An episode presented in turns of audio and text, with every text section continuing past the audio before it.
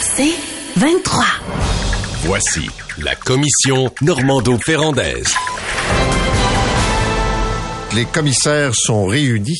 Euh, on va parler. Euh, j'ai pas ma feuille. C'est pour ça que- Le dossier de santé numérique. Ah, OK. OK, on va oui, commencer avec le dossier. 1,5 milliard, euh, oui. Avons-nous raison oui. d'être sceptiques? Et euh, est-ce que nous avons des préjugés? Est-ce que, est-ce que, euh, parce que c'est Éric Kerr, on pense que ça marchera pas? Alors, est-ce qu'on se dirige ou pas vers un fiasco, Nathalie? Ben, tout d'abord, pour éviter de se diriger vers un fiasco, on fait brûler des lampions. Puis est-ce qu'il y a des sceptiques dans la salle euh, en masse? Pas mal, oui, beaucoup, beaucoup, beaucoup. Euh, en fait, j'ai- je pense qu'on a plus de chances de gagner à la loto que de voir un projet de 1,5 milliard se déployer sans dépassement de coûts. Et ce 1,5 milliard de dollars, c'est ce fameux contrat accordé à une entreprise américaine, Epic Systems, pour numériser le réseau de la santé. L'autre grande révolution que nous propose le ministre Christian Dubé, la révolution numérique, celle qui veut que tous les dossiers de patients au Québec soient numérisés. 1,5 milliard de dollars sur 15 ans, c'est ce qui est prévu. Mais si, Paul et Luc, vous vous êtes étouffés avec votre café en apprenant, en prenant connaissance de ce chiffre, ben, sachez que le ministère de la Santé a déjà euh, estimé que cette facture pourrait doubler. Ils l'ont confirmé en août dernier. Ils ont avancé que les estimations pourraient atteindre 3 milliards de dollars. Imaginez, c'est le contrat, c'est le contrat à vie. En fait, on n'a jamais, on n'a jamais dépensé de telles sommes pour développer des solutions euh, numériques. Le seul dossier euh, qui a atteint un, qui a dépassé 1,5 milliard, c'est le dossier Santé Québec. Au départ, on devait, on prévoyait 543 millions de dollars. La facture euh, s'est terminée à 1,8 milliard, puis ça a pris 10 ans à livrer le dossier. Il y a d'énormes défis qui attendent le ministère de la Santé. D'ailleurs, euh, je, je propose au ministre, je lui suggère fortement de tenir un jour une conférence de presse sur le sujet. Pourquoi? Parce que il faut savoir ce que, ce qu'entend faire le ministre avec cette grande révolution numérique. Parce qu'il propose deux grandes révolutions. Une en matière de gouvernance avec la création d'agence, de l'agence Santé Québec et une autre en matière numérique. Alors, euh, quelques défis, puis le, Luc, je te cède la parole par la suite. Le réseau de la santé compte actuellement 9000 systèmes informatiques. Il y a 65 000 équipements, euh, équipements connectés, 2000 équipements de télésanté, 220 000 ordinateurs et la cerise sur le Sunday, tenez-vous bien les amis, on espère que les 375 000 employés du réseau de la santé euh, apprennent à utiliser le nouvel outil. Alors, c'est ça qui est visé. Alors, euh, euh, présenté comme ça, honnêtement, ça a l'air plus facile d'aller sur la Lune que de développer une solution numérique à si grande échelle. Bon, maintenant on le sait, hein, parce qu'on en a vu plusieurs. Nathalie, tu as parfaitement raison. Ça n'a aucune chance d'arriver dans les temps, les budgets, les délais. Euh, les... Puis aussi de répondre aux fonctionnalités exigées par le gouvernement, parce que il y en a trop. Tu sais, et quand tu as un système de cette taille-là, même l'appel d'offres est incomplet, largement incomplet. Tu sais, je veux dire, il y a, il y a 1700 codes de facturation des médecins pour savoir euh, ce, ce qu'ils vont facturer ou pas. Euh, les primes des infirmières, on le voit en ce moment. Les euh, les actes, que, les actes, parce que là, tu vas avoir un système. En théorie, chacun a un dossier client. Là, le dossier client, tu devrais être capable de le suivre sur des très longues périodes, l'échanger à la demande de n'importe quel euh, spécialiste en santé et même toi-même. Donc, c'est disponible sur le web, c'est dis- disponible sur plusieurs interfaces. C'est toujours le même dossier client. Tu changes d'adresse, ton dossier client te suit. Euh, y a, dans la, la- maintenant, la, la tendance est de faire des dossiers clients très complets qui comprennent aussi les membres de la famille. C'est-à-dire, je fais un dossier client avec des liens. Sais, lui, le mari de telle personne, il est le père de telle personne, donc il s'est lié avec d'autres dossiers clients. C'est lié avec des institutions. Il a fréquenté telle clinique, il a fréquenté tel médecin. Après, il a changé tel médecin. On lui a diagnostiqué telle chose, mais il n'est pas venu au test euh, qui était euh, prévu telle date. Alors, tu es capable de faire une analyse très, très, très, très, très détaillée d'une personne, puis tu es capable d'aller chercher des données très, très, très, très, très agrégées, comme par exemple, dans telle région, on a fait moins de traitements de gastro, machin truc, que dans telle autre région, pourtant, il y avait eu plus de demandes. Bon, donc tu es capable à la fois de donner un tableau de bord au ministre, tu es capable de donner un tableau opérationnel à une clinique. Wow, wow. Fait que là, évidemment que euh, un dossier peut pas faire tout ça. Et ce qui se passe d'habitude, c'est que tu es obligé d'abandonner des fonctionnalités. Comme par exemple, tu vas aller voir les médecins tu dis, Ah, ça ne marche pas, les 1700 trucs de facturation, on a essayé, on est capable d'en rentrer 800 ou 600. Tu sais, Il va falloir en abandonner, il va falloir en abandonner 1200. Et là, c'est là que le char pogne. Non, oui, la convention collective, des négociations, les ci, les ça. Puis derrière, c'est pas dit clairement comme ça au début. Là. C'est pas dit vous allez en abandonner 1200. Euh, c'est dit on va essayer d'eux. Puis afin quand on arrive dans la formation finale, tu essaies de rentrer le code. Ah, ça marche pas. Ce code-là, il marche pas avec le nouveau système. Et c'est ce qui fait que tu as besoin de beaucoup, beaucoup, beaucoup. On appelle ça de la formation, mais c'est pas de la formation, c'est de la gestion du changement. C'était obligé de, de, de, de, dire à des gens qui travaillent d'une façon, vous allez devoir travailler d'une autre façon. Puis à un moment donné, ils disent, non, c'est écrit dans la convention collective. Alors là, oups, OK, renégociation de la convention collective. Donc, ça se fait pas en, en un an, deux ans, l'implantation. Ça se fait sur quatre ans. Ben lui, le, ministère parle de 15 ans d'ailleurs pour oui, vous donner. Oui, d'accord, une fois que le système est livré, mais je veux dire, oui, même, ça. même après, là, même après, là, oui, oui, rajoute un autre quatre ans. Ah oui, tout à fait. Pour vous donner une idée là, de la complexité de la chose, l'appel d'offres pour inciter des, des, des firmes à se présenter, à lever la main pour déposer une soumission faisait 800 pages. Euh, l'appel d'offres à lui seul. Imaginez 800 pages. Patrick Belrose a confirmé cette nouvelle, là, journaliste à Québécois, en disant euh, ce 1,5 milliard là est apparu à la fin d'un communiqué en petite ligne, tu sais comme les, les, les polices d'assurance là, en petite ligne dans le, dans, dans le fond, en bas du contrat là. Vendredi euh, dernier, là, à 4 heures en fin de journée, ils ont mis un communiqué. Alors là, on a déjà l'impression que le ministère est pas très optimiste pour la suite des choses. Tout de même, le ministre dit écoutez, pas de panique, on va être accompagné, on va avoir un accompagnateur pour nous permettre de déployer cette solution. L'autre, son autre argument, c'est de dire en Alberta, ça a très bien fonctionné, ça a connu un grand succès l'implantation euh, d'un système d'un système de ce type-là. Ça a coûté entre 1,3 et 1,6 milliard.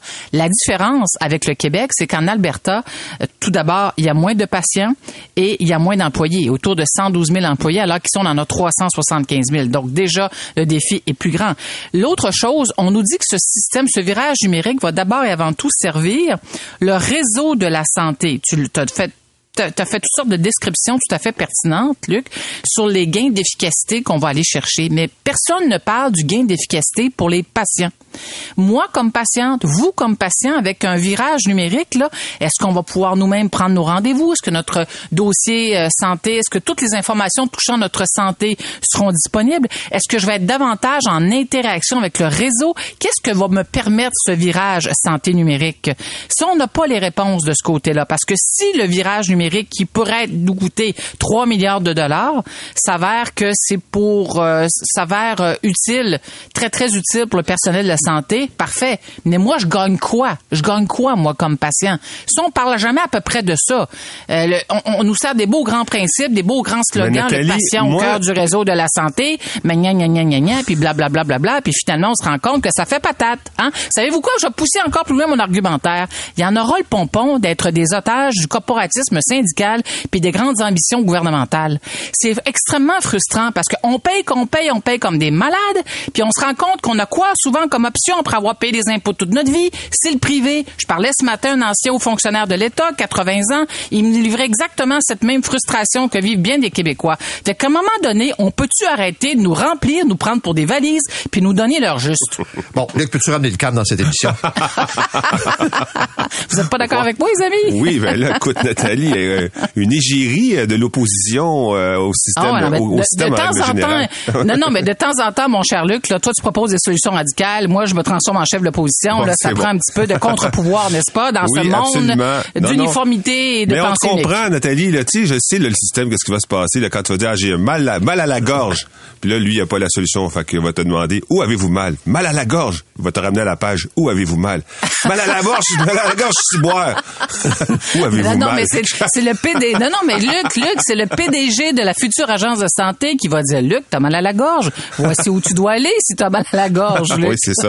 Non, ça va très bien marcher. Tu sais, dans ces systèmes-là, là, le gestionnaire de projet, il arrive avec une équipe autour de lui, dont le travail, c'est la surfacturation. Il dit, OK, là, il y a plein de creux dans l'appel d'offres. D'abord, je ferai remarquer, moi, ce qui m'a euh, mis, euh, disons, en mode euh, inquiétude, c'est que personne n'est intéressé à ramasser le contrat. Il y a un seul joueur, sauf erreur, là, qui a levé la main. Ouais. Les grands, grands joueurs de l'industrie ont dit, on touche pas à ça. C'est trop compliqué. Ça implique trop de monde. C'est trop de, de tu sais, ça va, là, de, de, de superviser les soins à domicile à distance, à la gestion de- du dossier santé, euh, les, les, les, les infos qui circulent, par exemple, je sais pas, les requêtes qui sont envoyées pour des, bref. T'as un joueur qui dit, moi, ça m'intéresse. Fait que lui, là, il est tout seul, là. Puis sais-tu pourquoi, entre autres, euh, je pense, hein, je, vais- je vais continuer cette ligne là. Puis si t'annonces ça le vendredi après-midi à 4 heures, c'est que... Ben oui, toi. Ouais, puis ça va une firme américaine, donc on a des gros CGI ici qui ont dit non là. C'est ça. Fait que euh, ouais, puis euh, pour aller dans ton sens, euh, le gars, le- la personne, le, le, la- le groupe intéressé, là, il se retire du marché pendant 10 ans là. On comprend tout ça? Il, il retire des centaines de ressources pendant 10 ans. Il les affecte au gouvernement du Québec. Pendant 10 ans, il peut pas répondre à un autre appel. Il n'y aura pas de ressources suffisantes pour répondre à un autre appel d'offres euh, ailleurs dans le monde ou aux États-Unis. Il se consacre à ça. là. C'est énorme. Euh, comme tu disais, mais moi, je vais, je vais fournir le sable euh, euh, pour euh, un fournisseur pendant 10 ans. Ben après ça, j'ai perdu ma liste de clients. Euh, j'ai- Je suis plus, euh, j'ai j'ai pas bidé sur le marché pendant des années. Il s'isole avec le gouvernement du Québec. Mais son modèle d'affaires, ça va être de surfacturer. Tu vas voir. Il va dire l'appel d'offres de 800 pages, là, il aurait fallu que ce soit 1600 parce qu'il y a ça, puis ça, puis ça, puis ça qui n'a pas été défini. Ouais. Alors ça, je le, je, je le facture, je le surfacture par rapport au 1,5 milliard. C'est pour ça que ça va dépasser. Mais pas- oui, mais le, le gouvernement, le ministère de la Santé prévoit déjà que la facture pourrait doubler. Un. Deuxièmement, Epic System, avec Epic, ça reste, System, ça arrête d'être Epic, ça risque d'être Epic, n'est-ce pas? Sans jeu de mots, mais Epic System euh, développe des solutions adaptées au réseau de la santé américain. Et euh, ils ont connu des difficultés. Jonathan parlait ce matin, là, Royaume-Uni entre autres, Danemark également, parce que ils sont habitués de travailler dans une euh, dans avec des paramètres euh, de santé qui n'ont rien à voir avec les nôtres. Alors déjà là, il y a un défi. L'autre chose, il y a déjà deux projets pilotes en cours, euh, du nord de l'île de Montréal, SUS de la Mauricie centre du Québec, qui coûteront, tenez-vous bien, eux seuls, 533 millions. On va payer sur 12 ans pour euh, deux, deux, deux implantations de systèmes euh, de, de type numérique dans deux SUS, ça coûte 533 millions. Fait qu'on voudrait nous faire croire que la solution numérique pour l'ensemble du Québec va coûter 1,5 milliard. Allô, les amis, c'est qui les caves dans l'histoire? Comme me disait quelqu'un en terminant, si tu veux gérer la paye, les résultats de laboratoire puis les radiographies dans le même système, ça se peut que ça marche pas. ça se peut. Bon, au retour, les négociations entre la FIC et le gouvernement, est-ce que le syndicat est trop rigide ou est-ce que les demandes du gouvernement sont exagérées? La commission Normando-Ferrandaise. On a compris hier avec euh, la FIC, le syndicat qui représente les infirmiers et les infirmières, que ça bloque actuellement, parce qu'il n'y a pas d'entente, contrairement avec d'autres syndicats, sur la notion de flexibilité. Alors la question, est-ce que le syndicat est trop rigide dans ses positions ou est-ce que le gouvernement exagère? Luc? Oui, je pense que sur le fond de l'affaire, moi je donne raison au gouvernement. On verra qu'il y a des bons points pour la FIC aussi, mais sur le fond de l'affaire, c'est le gouvernement. Quelle entreprise au monde, là, même quel réseau public, mais quelle entreprise privée euh, ou pas, euh, dirait j'ai cinq employés qui travaillent au point A, mais au point B, j'ai personne, mais je peux pas les envoyer au point B. Non, non, non, les autres, ils ont signé pour le point A. Ben non, euh, ça n'existe pas. Ça n'existe pas des entreprises qui peuvent performer dans ces conditions-là, surtout s'il y a euh, des difficultés liées au point B. euh, qui font que personne ne veut y aller de façon récurrente. Fait que là, il faut que tu aies des primes, faut que tu aies des, un avantage en termes de, de, d'horaire, il faut que tu aies toutes sortes de... Et en bout de ligne, il faut que tu aies la capacité de forcer quelqu'un qui veut y aller. Là, le bon point de la FIC, c'est de dire, on peut pas faire ça n'importe comment. Tu peux pas, s'il y a pas de formation, tu peux pas prendre quelqu'un qui travaillait à la vaccination puis le mettre au bloc opératoire. Tu peux pas. Et euh, elle va faire des erreurs, elle va démissionner. Et c'est ce qui s'est passé souvent, d'ailleurs. Euh, des erreurs, euh, puis ont c'est tout à leur honneur de démissionner dans des conditions comme celle-là, de dire que moi, je suis pas capable de faire ce job-là. D'ailleurs, ils démissionnent parce que, un, ils n'ont pas eu la formation nécessaire, mais deux aussi parce que c'est possible de démissionner. Il y a tellement de trous dans le système, tu peux tellement aller où tu veux quand tu veux que euh, c'est facile. Tu donnes ta démission, tu vas te retrouver une job une semaine après. Euh, ou alors tu vas toffer quelques semaines le temps que tu trouves une autre job. Donc, le syndicat a raison sur la formation, mais sur la base, il a tort. Comme il a tort sur les ratios aussi. Cette idée-là de dire, euh, on veut absolument que c'est la grande idée. Là. T'ouvres là, le site Internet de la FIC, là, c'est, c'est tout de suite en partant. Là, ils ont des congrès, ils sont allés à travers le monde voir des endroits où ça fonctionne comme celle-là. Euh, et ils disent, on veut des ratios. C'est-à-dire, on veut être capable de déterminer que dans tel endroit, on ne travaille pas si on n'a pas X infirmières par- pour le nombre de patients. Euh, ou dans tel CHSLD, on n'ouvre pas tel étage, on va pas sur tel étage tant qu'on n'a pas le nombre de, de- de- le personnel requis. Mais ça, le ratio, ça, c'est, c'est une autre affaire qui, qui, qui ne fonctionne pas tel quel. Tu dis, je veux un ratio, mais je veux pas faire de TSO. Je veux un ratio, mais je veux pas pouvoir, je veux pas qu'on puisse m'affecter à un endroit où le ratio n'est pas atteint. Donc, tout le temps, c'est le gouvernement. Arrange-toi, arrange-toi. Nous autres, là, regarde, moi, je veux un emploi stable qui finit à 3 heures, comme si parce que ça, ça existe là, dans le système de santé. Beaucoup, beaucoup, beaucoup, beaucoup d'emplois d'infirmières commencent à 8h30, finissent à 3 heures, et moins parce qu'il y a beaucoup d'infirmières qui travaillent temporaire. Euh, c'est stable, c'est fixe, il n'y a pas de temps supplémentaire. C'est ce job-là qu'on veut, on n'en veut pas d'autre. Malheureusement, dans le système de santé, il n'y a pas juste ce job-là. Il y a des endroits qui marchent 24 heures sur 24 et qui marchent aussi la fin de semaine et qui sont lourds et qui sont pénibles et qui sont répétitifs puis qui personne veut le faire. Personne veut être dans une job où t'apprends rien, c'est répétitif. Euh, tu auprès d'une clientèle qui va tout le temps te poser exactement les mêmes questions, les mêmes problèmes. tu fais que tel acte mais pas tel autre parce que c'est pas à toi qu'appartient tel autre. C'est pas enrichissant, c'est pas un endroit d'épanouissement. Tout le monde veut se sauver de là, on comprend. Hmm, ben, dans toute négociation, euh, il faut faire preuve de compromis. Alors la question que je pose ce matin, c'est quel compromis est prêt à faire la FIC Un. Deuxièmement, sur la flexibilité, je crois que le fardeau de la preuve appartient beaucoup au gouvernement, parce que le gouvernement nous parle de la flexibilité comme un principe. D'ailleurs, le projet de loi 15, là, la loi 15 du ministre et la création de son agence repose beaucoup sur deux grands principes, celui de la flexibilité et de l'efficacité. Mais concrètement, là, après avoir dit que tu veux, tu voudrais exiger du qu'une infirmière parte d'un tel centre hospitalier vers un autre ou parte d'un centre hospitalier pour un, pour un CHSLD. Alors, pourquoi? Pourquoi? Est-ce qu'on pourrait avoir davantage de précision sur euh, l'importance d'obtenir cette flexibilité? Je comprends qu'on est dans un contexte de pénurie euh, de, de travailleurs et de travailleuses, d'infirmières et d'infirmiers, mais est-ce que la flexibilité à elle seule va pouvoir, est-ce que, dans le fond, est-ce que le plus grande, est-ce qu'une plus grande flexibilité va permettre d'améliorer les services euh, aux patients et de accorder, en fait, favoriser une plus grande accessibilité aux soins? La question est posée. C'est assez intéressant dans le cas de la FIC à quel point euh, le climat avec le gouvernement s'est détérioré. Rappelez-vous, en août dernier, alors que les négociations n'étaient pas encore officiellement commencées, la présidente du Conseil du Trésor faisait une sortie pour dire, hey, on veut régler rapidement avec la FIC. Tout le monde était de bonne humeur, ça se tapait des mains, on est confiant d'en arriver à une entente. Et on se rend compte avec le, euh, on s'est rendu compte avec le temps que la stratégie du gouvernement a fait patate. Euh, est-ce qu'on est surpris de voir euh, cette négo frappe un mur en ce moment? Non, parce que il est question de flexibilité, mais également de reconnaissance d'ancienneté. Et d'ailleurs, pour la flexibilité, la présidente de la FIC, Julie Bouchard, dit actuellement, c'est prévu dans les conventions, la flexibilité. C'est prévu de manière volontaire, mais cette flexibilité n'est pas exercée par les gestionnaires? Alors, ce que Julie Bouchard dit au nom de ses membres, c'est que là, le gouvernement veut nous faire passer d'une flexibilité volontaire à une flexibilité obligatoire. Ce qu'elle dit, si on s'en sert pas actuellement, pourquoi la rendre obligatoire, puis euh, pourquoi on en a tant besoin pour la suite des choses. Alors, euh, moi, Nathalie, je suis pas d'accord avec toi là-dessus. Hein.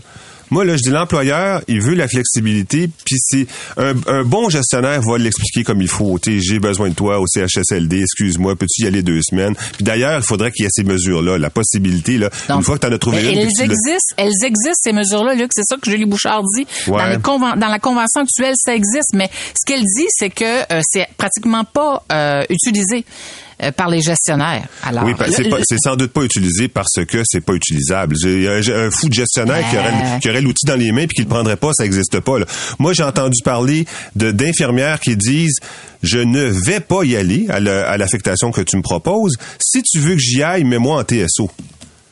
Mets-moi à du temps et demi, temps double, là, je vais y aller parce que il y a tellement d'absentéisme fin de semaine et soir que beaucoup beaucoup de, de, de, de temps c'est du TSO et là l'employeur dit moi je serais une folle. J'irai à temps à temps simple. Non je veux pas y aller à temps simple. Mais je vais y aller comme les autres. Je vais y aller en temps supplémentaire. Il y a tellement d'infirmières qui sont en temps partiel puis qui tombent en temps supplémentaire à la 17e heure que euh, des temps permanents qui disent ben moi je, tu vas m'envoyer à telle place puis j'aurai pas de je vais avoir une petite prime. Non je veux pas une petite prime. Je veux la grosse affaire. Et quand tu dis quand j'ai aimé que tu apportes la argument, parce que je m'en rappelais plus, qu'au printemps, euh, le gouvernement a, dit qu'il s'apprêtait à signer, puis il était content, puis il pensait que ça allait ah bien marcher. Oui, ben, moi, je, je comprends pourquoi. Regarde les, regarde les, regarde les augmentations qui ont été données. Là. Une infirmière en horaire condensé de fin de semaine aux urgences, donc c'est fait 124 000 dollars si elle a juste un deck, elle fait 144 000 dollars si elle est bachelière. Ça, c'est sans le temps supplémentaire et sans les primes. 144 000 dollars. Hey, Mais c'est pas c'est pas le cas de toutes les 15% de prime. infirmières. Mais c'est pas le cas de toutes les infirmières. là, Non, mais que- ça, c'est l'infirmière au top de son échelon euh, qui est, euh, qui est clinicienne. On va aller à l'autre. Ça On prend va aller- 13 ans en passant. Ça prend 13 ans avant d'arriver avant D'accord. d'arriver ton Allons-y à l'autre infirmière. Elle est deux jours, elle est auxiliaire, elle est même pas technicienne. Elle, a- elle- elle gagne 75 000 Si elle est infirmière technicienne, elle va gagner 95 000 Et On ne peut pas dire que les conditions de les conditions salariales sont pas bonnes pour nos infirmières et nos infirmiers au Québec. On peut pas dire ça. Là. Je pense qu'elles ont de bonnes conditions salariales. Par contre, sur le plan de l'organisation du travail, c'est de ça constamment dont on parle. Là, c'est le plus compliqué. 60% des infirmières sont à temps, à temps plein, 30% temps partiel, 10% occasionnel. Si on avait de meilleures conditions de travail, est-ce qu'on pourrait espérer qu'il y ait 70% d'infirmières et d'infirmiers à temps, à temps plein? Moi, je pense pas. Plutôt que, ben, Moi, je pense pas. enfin, Moi, ce qui je me pose la question. Depuis le début, là, c'est que tu as toujours le même discours. Pas de mur à mur. Faites des ententes locales. Tu dis parfait, on fait pas de mur à mur. Dites-moi donc localement, qu'est-ce qui se passe? Pas grand-chose. C'est-à-dire que euh, il y a des exemples là, de rares, puis qui sont tellement rares que ça devient comme l'exception. Je sais pas où ça bloque. Est-ce que c'est le syndicat local qui bloque? Est-ce que c'est le gestionnaire local? Aucune espèce d'idée. Mais dans l'organisation du travail, il y a des choses qui peuvent se faire, me semble. Ben, on l'a vu à Baie-Saint-Paul. C'était, c'était, c'était euh, facultatif, mais tu pouvais faire du 12-12-12. Ça marchait très bien. Bon, faut dire, ben, Baie-Saint-Paul, c'est pas, c'est, C'est pas le CHUM. euh, c'est pas le chum. Mais quand même, ça marchait. Faut- ça marchait parce qu'il y a peu de temps de nuit, euh, contrairement à une urgence à Montréal. Mais ça marchait. Donc, il y a, il y a pas, il y a des urgences à travers le Québec où ça peut marcher. Puis là où ça marche pas, là, hey, regarde, des employés de la construction, parce que la FIC, c'est consta- Moi, j'ai été élevé toute ma vie en entendant la FIC dire euh, jour qu'on va être payé aussi bien que les employés de la construction, euh, les affaires, les gars, eux autres, les gros bras gagnent de l'argent au Québec, mais pas les infirmiers. Là, sont mieux payés que les employés de la construction. Puis les employés de la construction, du temps supplémentaire, t'en veux-tu? Quand il faut couler le ciment le lendemain matin, là, que l'équipe ciment arrive le lendemain matin, que les coffrages sont pas finis, là, ça travaille avec les lumières sur le casque toute la nuit. Fait que, un moment donné, il a une job à faire, t'es payé 150 000 t'as fait. On s'arrête là-dessus, sur cette parole apaisante, marquée par la bienveillance. C'est 23.